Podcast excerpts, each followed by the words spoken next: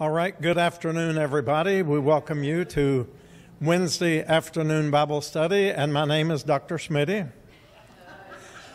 Well, I knew you wouldn't believe it if I told you I was Pastor Regina, so I thought I would try Dr. Smitty.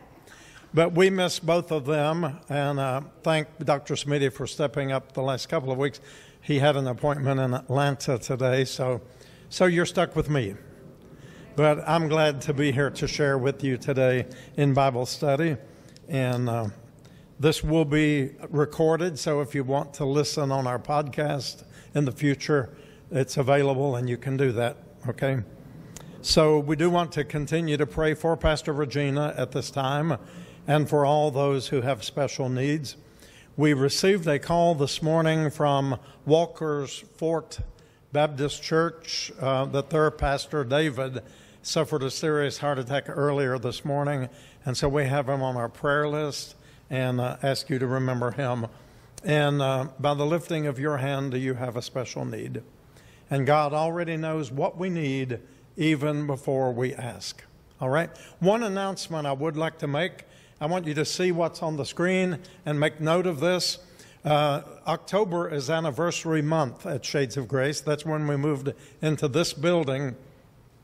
But my friend, Reverend Walter Cross, he is the Dean of Preaching for the Holston Conference. He's a wonderful preacher, and he's blind, but he remembers the scriptures. He is a wonderful preacher. So he's going to be here on Friday night, the 20th, and Saturday morning service, the 21st. And you know, I don't give up my services very often on Saturday, but about twice a year or three times a year I do that. So he will be preaching on Saturday morning.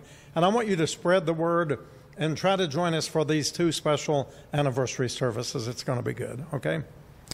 All right, so let's pray. Gracious Lord, we thank you now for another opportunity to study you, for you are the living word, and in you we live and move and have our very existence. Bless all of our requests today. Touch each of our hearts. Forgive us of our sins, we pray, in Jesus' name. And everybody said, Amen. All right, I don't know how many of you remember, but as far as my preaching goes, when I'm doing services or Bible studies, I always lean, first of all, to the Gospels.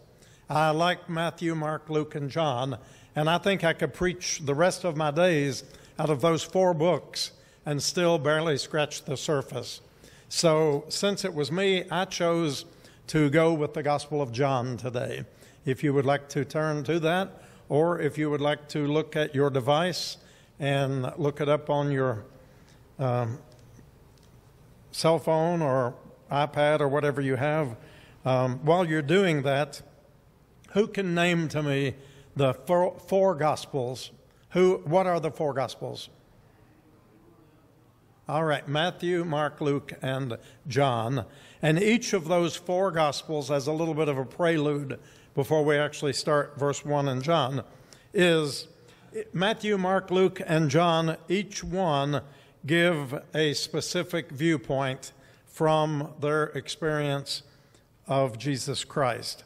And so Mark, for example, introduces Jesus as he's already an adult. It doesn't mention the nativity story at all, while uh, Luke does tell us that, um, you know, goes all the way back to uh, the time of his birth, childhood, and all of that, and Matthew and Luke. And then uh, John tells us about Jesus all the way back past all of that, past the nativity, past his adulthood, all the way into the beginning. And we begin that with verse 1. In the beginning. Where else do you find that phrase? What other book of the Bible? Genesis chapter 1. So we find the same thing here repeated in John chapter 1. In the beginning was the Word. And you've heard me say many times W O R D, the W is capitalized, which means what? It is a title, that is a proper name. And so that person, that person with the proper name, the Word, was with God. and the Word was with God, and we know him as Emmanuel, God with us. And I heard a minister say the other day, uh, Emmanuel means God with us. The Holy Spirit means God within us. Okay? So that's a good way to remember that. He, the Word, the capital W, the Word of God, who is manifested and made flesh, was with God in the beginning. Remember in Genesis, in the beginning, God created the heavens and the earth. And then if you go a little bit further, it tells us that uh, God says it is good. And let us, uh, before that, he said, let us make man in our own image. Okay, so we have the triune nature of God. Through him, through Jesus, God in the flesh, all things were made. Without him, nothing was made that has been made. In him was life, and that life was the light of all mankind. I love that word all, don't you? I, I don't want to have anything to do with uh, groups that exclude other people for other reasons because the gospel is good news to the entire world, to all people, okay? So this is the light that shines for all of humanity. Verse 5 The light shines in darkness, and the darkness comprehended it not. You may have various words for that. It might mean the light. Um, what, what does yours say? That darkness was not overcome?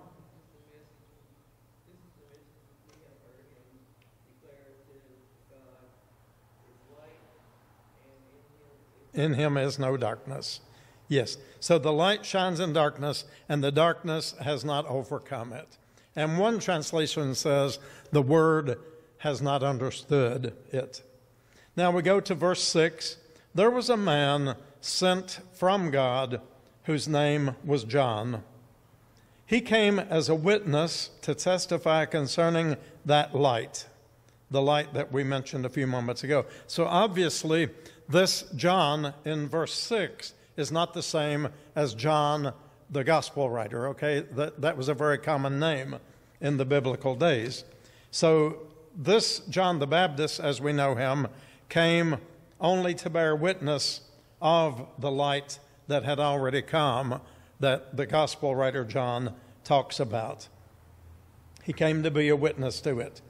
The true light that gives light to everyone was coming into the world. He was in the world, and though the world was made through him, the world did not recognize him. And that's been the state of the world throughout the millenniums and throughout the centuries. It would be kind of like, uh, I would say, maybe a person who created um, a Ford automobile, Henry Ford, for example and he built the first car, but then the car didn't recognize him as its creator. Now, that's kind of a very basic, simple thing, but the world that God created, the human beings who were created in his image and likeness, did not recognize him. They did not know who he was. And so he was in the world, and though the world was made through him, the world did not recognize him he came to that which was his own, but his own did not receive him, that is, to the Jewish nation.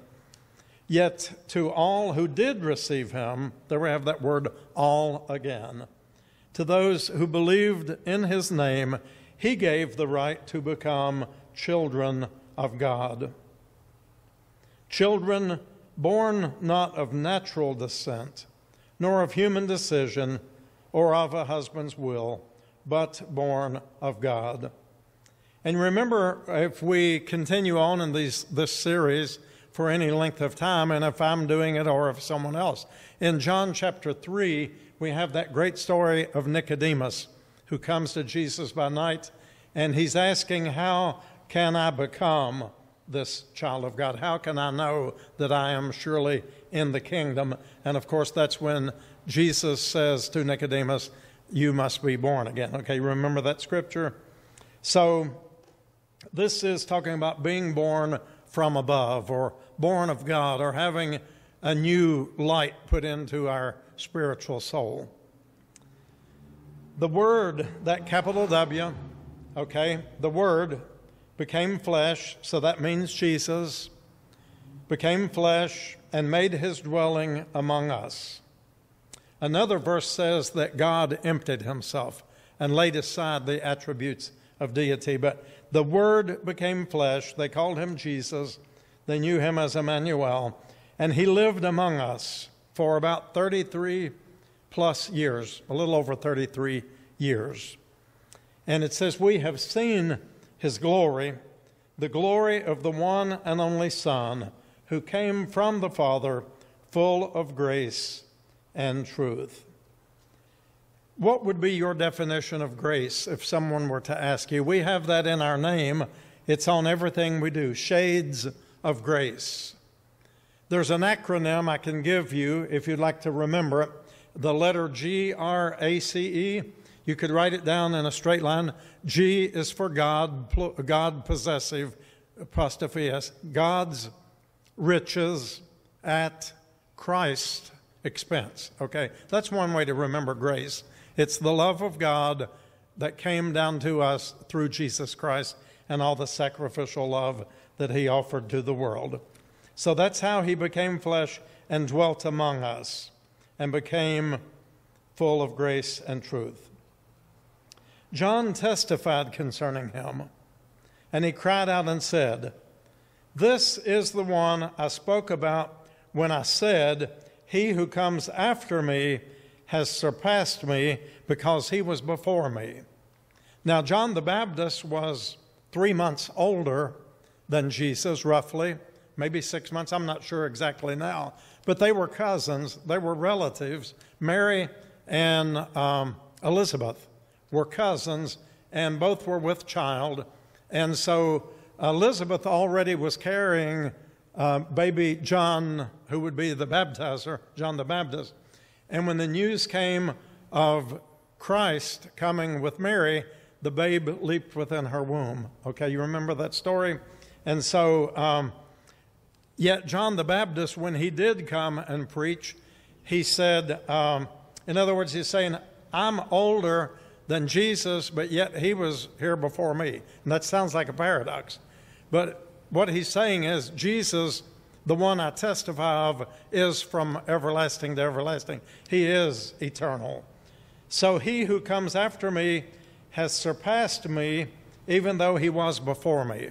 So it's truth. It's not a oxymoron, maybe. Out of his fullness, out of the fullness of Christ, we have all received grace in place of grace already given. Now, does anybody's translation say, grace upon grace. Does anybody have that? I know that phrase is found in the New Testament grace upon grace. And some of you have heard me mention that phrase from time to time. I believe that we all need grace every day, and we need to be able to extend grace to others. But have you ever had those very difficult days when you feel like you just needed a little extra dose of grace? And that's what I call the grace upon grace, the multiplied grace of God. Some days we need more to get through than on other days, right? That's how it is here in the daily ministry at Shades of Grace as we deal with folks with all kinds of issues and problems who come into these doors every day with a different story. Some cases have very easy answers. Some have solutions that we've dealt with the problem so long that Jimmy already knows, hey, I can help you. But others are much more complicated with so many layers that we need grace upon grace and multiplied grace to get through it. So, so that is how Jesus has shared his love with the world. He came to be that measure of grace and mercy and peace and hope and forgiveness that all of us need. All of us need that. Now, the law, that's the Old Testament law, if you remember that. Um, the, the grace was, the, the law was given to Moses on the mountain. And that's what uh, Jesus, this, this is what is talking about here. The law was given through Moses, grace and truth came through Jesus Christ. Okay, and there is a verse, and many verses actually, but the scripture teaches that um, the grace of God that brings salvation has appeared to all humanity, teaching us. And it shares the things that, that it's teaching us to do. But that Jesus was the lawgiver, uh, Moses was the lawgiver, and Jesus represented the law, but Jesus consolidated all of those Ten Commandments and then many, many more laws beyond that into how many commandments? Two. And these are Thou shalt love the Lord your God with all your heart, soul, mind, and strength, and your neighbor as yourself. And then they wanted to ask the question, but who is my neighbor? And isn't it just like us to always try to figure out things that we don't need to figure out? And Jesus simply said, everybody. Everybody is your neighbor, okay? So we don't have to worry now about who our neighbor is, right? And so Jesus came to be the fulfillment of that law of the Old Testament. And grace and truth came through him. Then he says, No one has ever seen God but the one and only God who is himself God and is the closest relationship with the Father has made him known. In the Old Testament, we have that story of Moses who wanted to see God, and God's, God was represented as the Shekinah presence, the brightness and the glory of the Creator. And so the scripture says that um, as God told him, I'm going to pass by, but you go up in that cave, and when I do pass by, then you can look out and you can see the brightness of my glory as I pass by. Okay? So, but no one has really seen God. I've not seen God in the flesh, you know, as a human being. I have never seen God, but I know God exists. You've never really seen God. But then Jesus said, Jesus himself said, If you have seen me, then you have seen God. And then we could take that another step further and say, if we truly know Jesus and have Jesus living in us, then truly we too have seen God. Not so much in the way as the world thinks of actually seeing someone, but we see God through our emotions, through our feelings that are manifested in having God with us. Jesus, Emmanuel, the kingdom of God is within us. And so that's what the scripture means that we can be close to God in relationship even though we have not personally seen God. Now, we use the term Christian. Jesus never used the word Christian. That came into effect years and years after the New Testament began. It, it came into existence after Pentecost. And people were first called Christians in a place called Antioch. Do you remember that? And it's there they were known as Christians. But do you know what the word Christian means? Let's break it down. The word Christ means anointed one, the one who is anointed. Okay? And remember, there were prophecies given all throughout the Old Testament, and we read about it in uh, Jeremiah and Isaiah and some of the other prophets, how that he will be anointed and, you know, the kingdom of God will be upon his shoulders and all of this. It talks about him. But now we become friends with him. Because let's take it a step further than actually seeing God as a friend who loves us and who redeems us, but we can see him and know him as our friend. And what is the qualifi- qualification in the Bible of being called the friend of God? Does anybody know? I'm going to give you the fill in the blank. Jesus said, I call you my friend if. There's a contingency there. What is the if? If you keep my commandments, if you do the things that I command you to do. And he also says those commandments are not grievous. In other words, it's not going to be a burden to you to keep those laws because they're no longer 10, there's no longer 560 laws, but there are only two. And we've already mentioned those. And if we uh, ever master that, love the Lord your God and love your neighbor as you love yourself, then Jesus said we have done well if we can do that, right? So we sing that little song sometimes that says, He's still working on me. You ever heard it? He's still working on me to make me what I ought to be. It took him just a week to make the moon and the stars and Jupiter and Mars. But he's still working on me. And I'm glad, aren't you? I'm glad he didn't give up on me. Remember in the Old Testament, Jeremiah, I think it was, went down to the potter's house and God said, I want to show you a lesson. And he was, anybody ever worked pottery at all? Anybody ever done that? You have, Joanne? Okay. And I've watched them do the pottery. They take clay, and it has to be uh, with the right content of everything and the moisture, and they put it on a wheel and they turn it and they motion it, uh, fashion it. And if it ever cracks uh, while he's making it, or maybe he finds a little foreign particle of rock or something that shouldn't be there, he doesn't just continue on and working around that flaw, what does he do?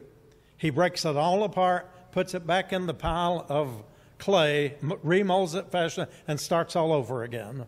Aren't you glad? I am so thankful that when we become a new person in Christ, that we don't have to carry around all the old flaws of the past, right? We every day is a new day of grace and forgiveness. Now, when I say we don't carry those around, that means sometimes in the physical sense. We always remember, sometimes we remember things all the days of our lives. There have been tragedies that I've been involved in my life that I will never forget as long as I live. I don't talk about them, and they are buried with Christ, but yet those memories come up. And sometimes at the time you least expect. And so there are some things that we do deal with all the days of our life, but the good news is that we can be in close relationship with the Father through Jesus and can be known as his friend. Jesus also calls us family. Have you ever thought of Jesus as being your brother? He is. He's your big brother. And I've always heard the children say, as long as my big brother was around, I didn't have to worry. So if you didn't have a big brother, you'd have to make sure you had a good friend who did, right? But Jesus is our friend, He is our brother, and He helps us on this journey to know what love is. Now, this is this next segment in verse 19 is about John the Baptist telling the people that, that he himself is not the Messiah. Now, this was John's testimony. This is John in prison, right? Um, when the Jewish lead- leaders sent priests and Levites to ask him who he was, he did say, I am not the Messiah. I am not the one. And then they asked him, Who are you then? Are you Elijah? And he said, I am not. Then they said, Are you a prophet? And he said, No, I am not. And finally they said, Who are you? Give us an answer to take back to those who sent us. What do you say about yourself? And all that John the Baptist would do was quote some scriptures from the Old Testament Isaiah that said, I am the voice of one calling in the wilderness make straight the way of the Lord. You know, when you don't have any other answer, it's good to have a verse or two memorized in the back of your mind and heart that you can share with somebody in need, right? So, the questions, and we talked about that a little bit Saturday and the week before, how the religious people were always filled with questions. And you know, I get uncomfortable when I meet people in a maybe in a room or a group where I don't really know people, and maybe one person will kind of uh, corner me off, and then they just begin asking all kinds of personal questions. And this is someone I've never seen or known before. I see some of you laughing about that. Do you all feel comfortable when that happens? Right? So, um, you know, I, it's sometimes when people ask all the questions, it's best to just give the answer that John the Baptist gave. That was just a short answer. And the Bible says, let your yes be yes, and let your no be no. Anything more than that comes of evil. You know, Pastor Regina and I talk about that a lot over the years. We do these theological discussions on the phone or whatever. And the year that she was here working with us full time, and, uh, you know, I always say, Regina, don't give them all your information. You just hold back a little bit, you know, and uh, let your yes be yes. And so we joke about that a lot. Sometimes, uh, you know, just say yes or no and let that go. As Oscar sings, let it go, let it go, okay? So, yeah, let it go, let it go. Sing it. Let it go. Yeah, we have to let it go. We do. Yeah, if Oscar was here now, we would, we would have him sing that. So, and we can learn from the example of Jesus and from John the Baptist to just let our answers be, um, you know, legitimate, but yes or no. And it's okay to say, I don't know. And it might be okay to say it's none of your business. I don't know. I, I would not be that rude. I, will never be quite that rude. You know, I, will usually just change the subject. My phone is ringing. Wonder who that is. I'm asking another question. Uh, Texas? Uh, I'm sure it must be a telemarketer, so I haven't had one of those for a few days. Uh, me. They're wanting to probably sell me something good. Okay. Or I could answer it and say yes or no and hang up, okay? Okay, so they said, Well, who are you? And he simply said, I'm the voice of one crying in the wilderness, Make straight the way of the Lord. And that is quoting Isaiah, who lived some four to five hundred years before Jesus ever came, or maybe even longer than that. And then the Pharisees who had been sent questioned him more. Yes or no wasn't good enough for them, right? So they said, Why then do you baptize if you're not really the Messiah? If you're not Elijah or a prophet?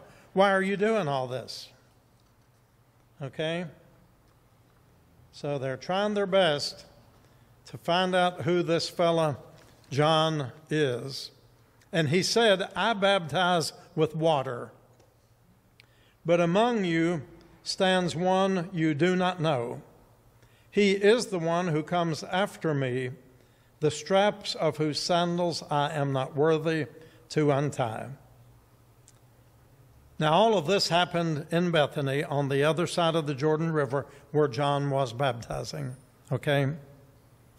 So there's the encounter of the religious people with John. Now, in verse 29, we're going to see John as he encounters Jesus coming to the river.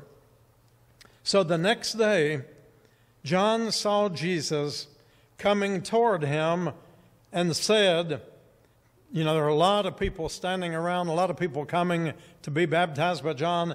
And John, I could just see, kind of put his hand up like a megaphone.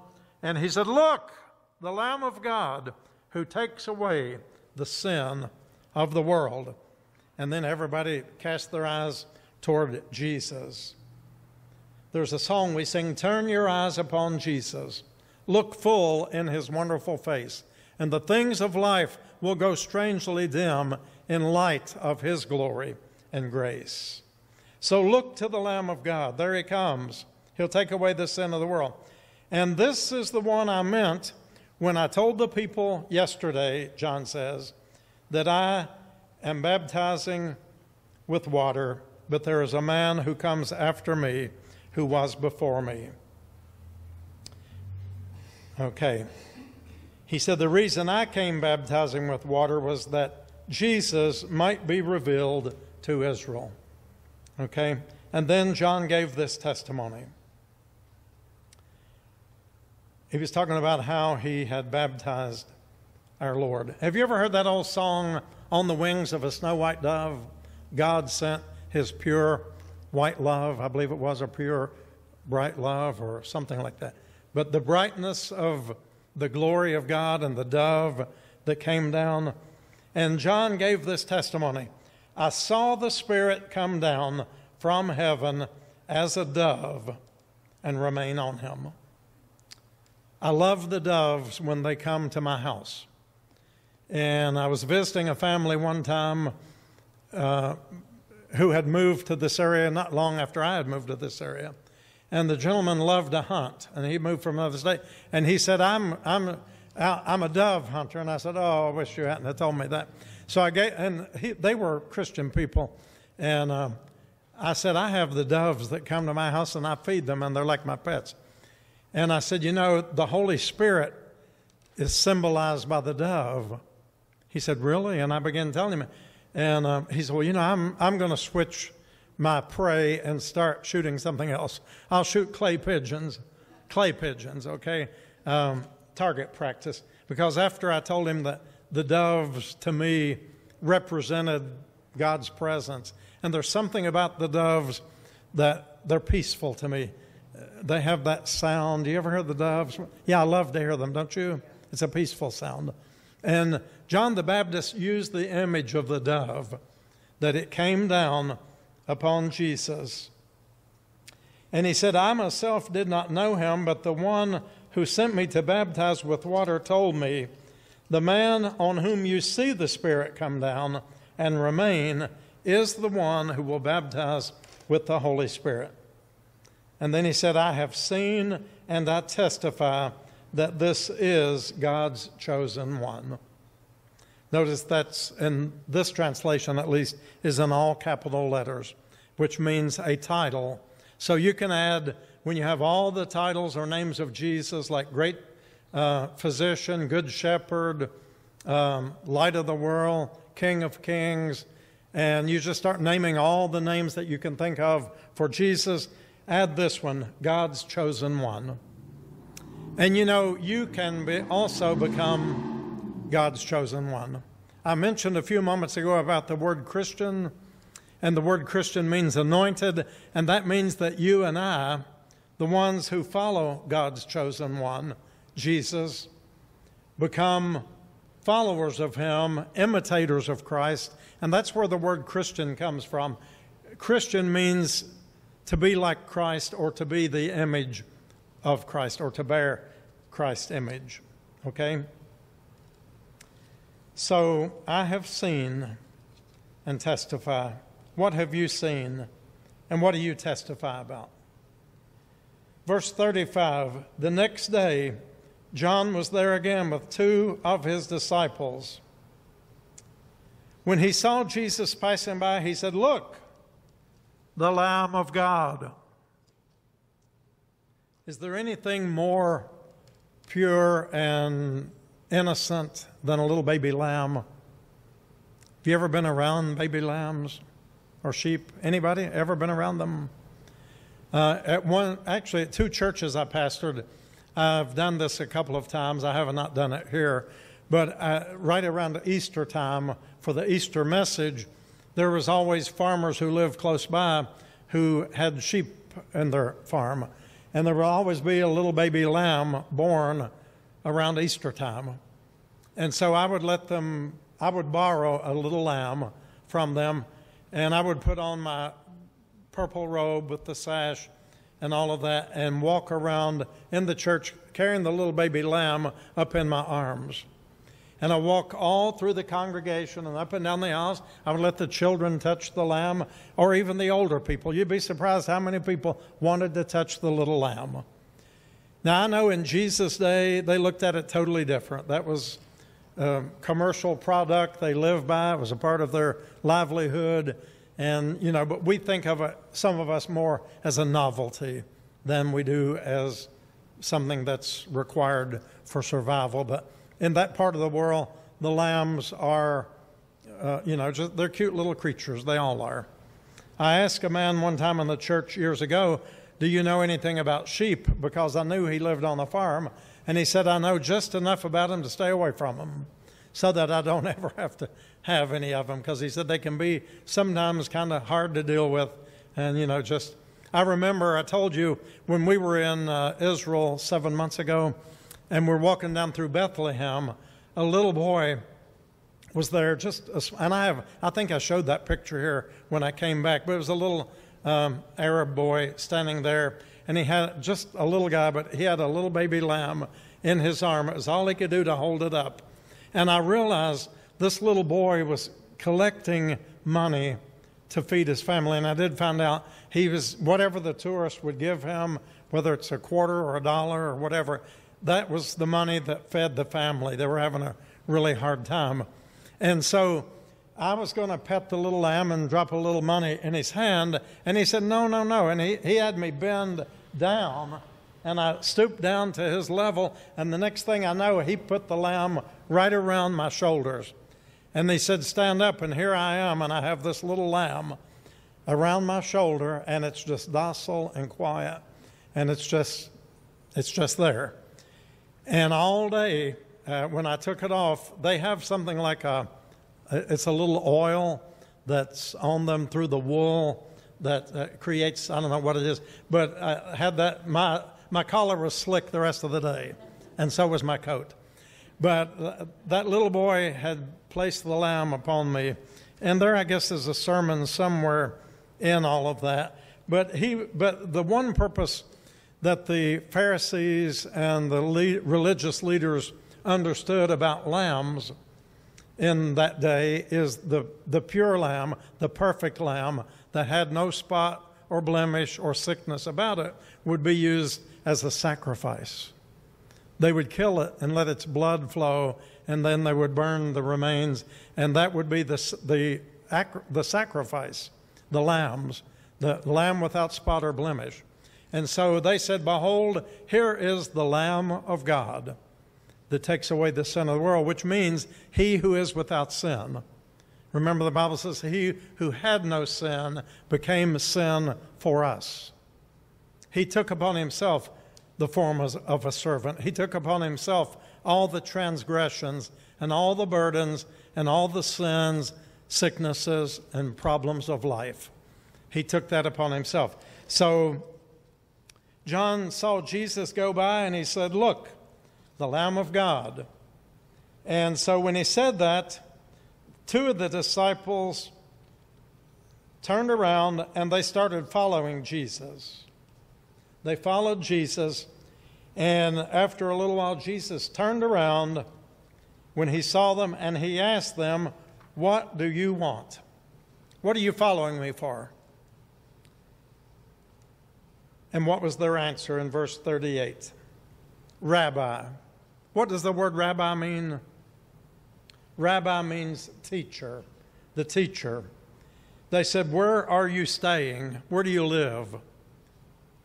Where, where are you staying? And Jesus says, Come and you will see. Follow me and I'll show you where I'm at.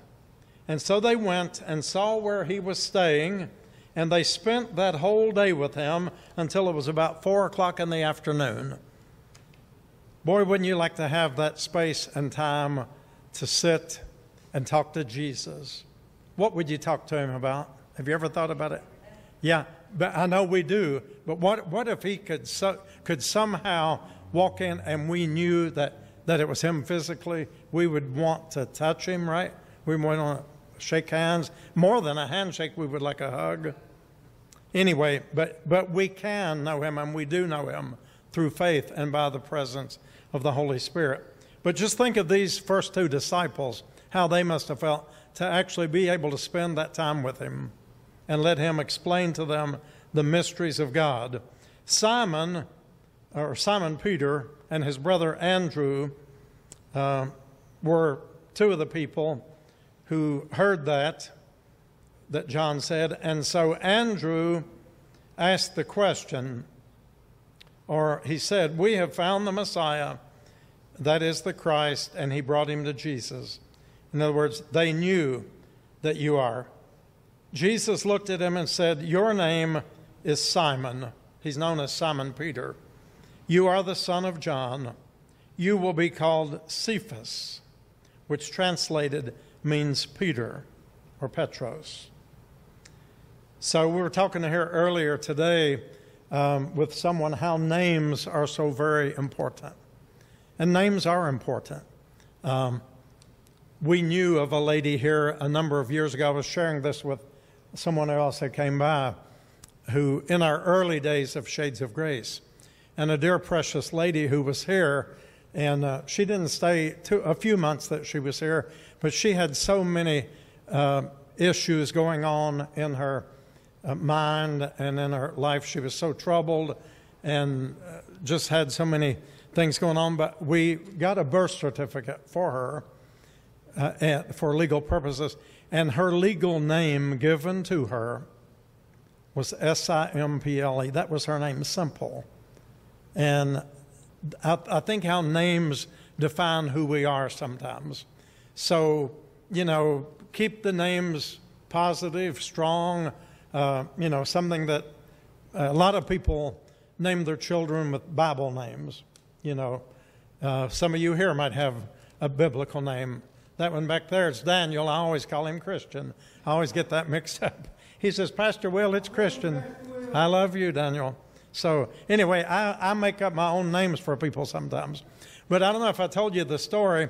There was a man and woman lived way back in the hills one time, and they didn't uh, know too much, but they knew a little bit about the Bible, but they couldn't explain all the words in the Bible. But they had a whole lot of children. They hadn't figured out how to stop having a whole lot of children.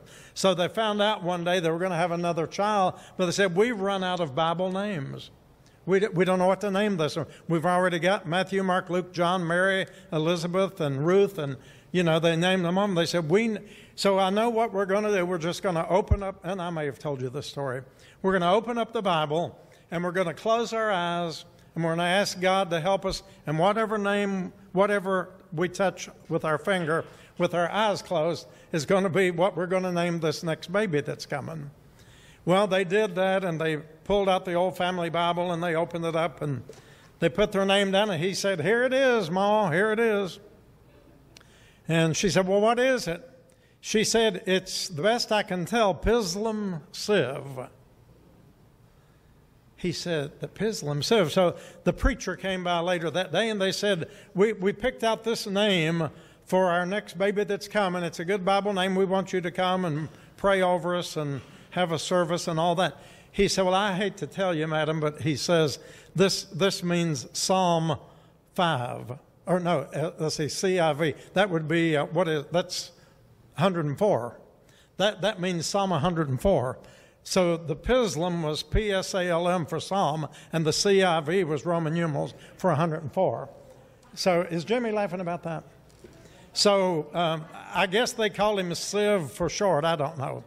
But anyway, that's just a funny little thing that we talk about. But names really are important. They are, okay? And um, so be careful what you call somebody. Call them a beloved child of God. You'll never go wrong with that, right? We are the beloved children of God. Call one another sister or brother, right? Claim kin with one another, the family of God. Okay, uh, let's try to finish this up quickly. Verse 43. The next day, Jesus decided to leave for Galilee. That's down along the seashore of Capernaum. Finding Philip, he said, Follow me. And uh,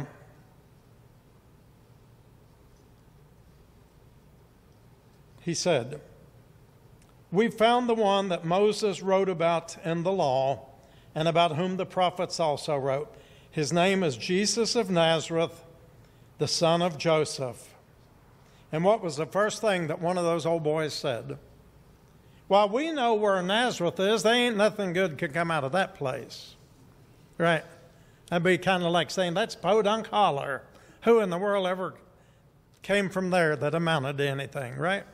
And most of them who were rabbis and teachers and big names of that day, they all had credentials and all the things to back up their name. But Nathanael said, uh, Is anything good come from there? And Philip said, Come on, let's find out. Look. But when Jesus saw Nathanael coming close, he said, Here truly is an Israelite in whom there is no deceit or no falsehood. And Nathanael said, Well, how do you know me? And then Jesus answered, I saw you while you were still under the fig tree before Philip ever called your name. And that convinced Nathanael. And he said, Rabbi, you are the Son of God. You are the King of Israel. Did you know Jesus saw you under your fig tree long before you ever knew a whole lot about what was going on? The fig tree is just used as an example of any situation in life. Uh, they used to tell us when we were children that they found us under cabbage leaves, uh, under cabbages. Did y'all ever hear that one? How many y'all were born in the cabbage field? Have you ever had that? Heard that? Huh? Oh, you were born in the cornfield. Okay. Oh, okay. So, but they used to say, and you know, then they talk about, then they upgraded and said the stork comes and brings you, right? Okay. Anyway, I'm just, I'm just, I know we got five minutes left, and I'm just making you laugh a little bit and help you feel good about yourself. But what is the fig tree to you? Wherever you have been, that was a pivotal point in your life. When maybe you'd been praying, you've been asking God, Lord, what do you want me to do? What can I do? Where can I go? What can I say when I get there? And here it is, Jesus already calling this man and says, I got something for you to do. I'm going to give you the words to speak when we get there. So all you have to do is just follow me. And wouldn't it be better if we could all just be that way with our faith and just say to all those hard questions of the Bible, I don't know? Because sometimes I find out the people who think they know don't know any more about it than I do. It's just like, this is what somebody told me, so that's how it must be.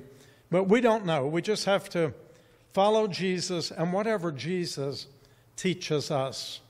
You see, the word rabbi means teacher. And Jesus is the great rabbi, the teacher sent from God. And you know him. He's your friend. He's in you. He's with you. So let him talk to you. Whatever he says to you, it's just like, and wind it up with this uh, for now. Remember the very first miracle that Jesus ever performed? Where was it? Cana of Galilee. It was another little podunk holler place. I've been there. It's just a tiny little place in Galilee. It never has been a big city or a big place. But that's where Jesus was at a wedding and he turned the water into wine.